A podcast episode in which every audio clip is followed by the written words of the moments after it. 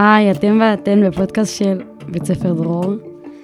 אני נעמה שלום, ואיתי עלי דוד, ואנחנו נדבר על התצפיתניות בנחל עוז.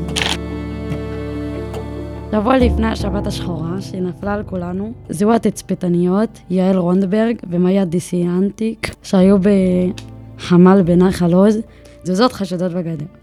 ואנשים חמושים שהגיעו על אזרחי, שזה דבר לא רגיל. הם פנו למפקדים שלהם ואמרו להם, תקשיבו, יש פה משהו מוזר. אני רואה אותם ממפות, הם סופרים צעדים, עושים שם חפירות. המפקדים שלהם טענו שזה קשור לחקלאות, וזלזלו במה שהם אמרו. דיווחו על תזוזות חשודות כמה פעמים, כל פעם הם דחו את זה. היו שני מקומות שהם ממש חשדו בהם, והתעקשו שקורה שם משהו, ופנו למפקדים, והם אמרו להם, תקשיבו, יש כאן משהו מוזר. הם ממש עם המון אה, ניירת, וזה לא נראה לנו. ובסופו של דבר, משני המקומות שנתעקשו שקורה שם משהו, משם נכנסו המחבלים בשבת השחורה. התצפיתניות יצאו מזה בתחושת כעס, בגלל שחשדו ולא הקשיבו להם, וקרה אסון. יעל ומאיה הן התצפיתניות היחידות שיכולות לספר את מה שקרה שם, כי הן היחידות שנשארו בחיים. כל חברותיהן שהיו בבסיס ביום המקרה נחטפו או נרצחו על ידי המחבלים. מאיה קמה למשמרת בשעה שלוש וחצי לפנות בוקר, וכשהגיעה שש ועשרים בבוקר, התחיל מטח כבד מאוד. היא בחיים לא הייתה בסיטואציה מפחידה כזאת. והיא וכל הצוות שמעו כל בום והרגישו כל בום שהיה, והתחילו להיכנס ללחץ ולבכות.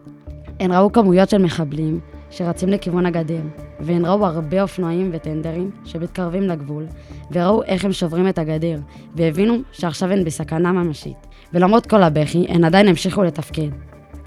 כל הבנות התחילו לרוץ לכיוון המיגונית, והתיישבו צמוד לקיר, והרגישו שעומד לקרות משהו. הבנות שהיו במשמרת, באותו הזמן, הסתגרו בחמ"ל הממוגן. המחבלים שהגיעו זרקו רימונים לתוך המיגונית, ויעל נפצעת בידיה מהרימון והתחילה לברוח ורצה את ריצת חיה לעבר המגורים. ושם היא מגלה שהיא התצפיתנית היחידה שהצליחה לברוח. המחבלים ניסו לפתוח את החדר בו הייתה, מתחילה לחשוש, כאילו הולכים לירות בה, והיא הולכת לחטוף כדורים. היא מרחה על עצמה דם, כדי להיראות מתה, ומשם היא מתחילה להילחם על חייה. מה שהייתה בחמ"ל, שמעה קולות של רימונים מהדלת, והבינה שהמחבלים נחושים להיכנס פנימה.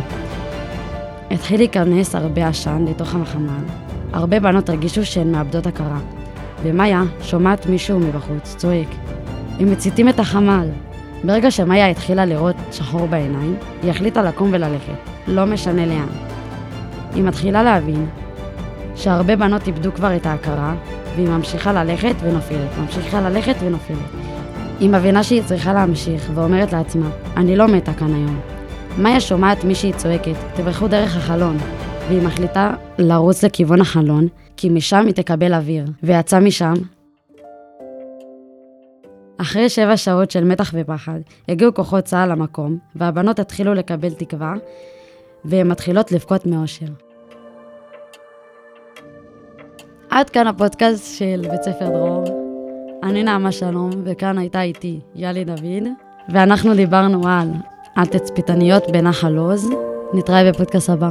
תודה על ההאזנה.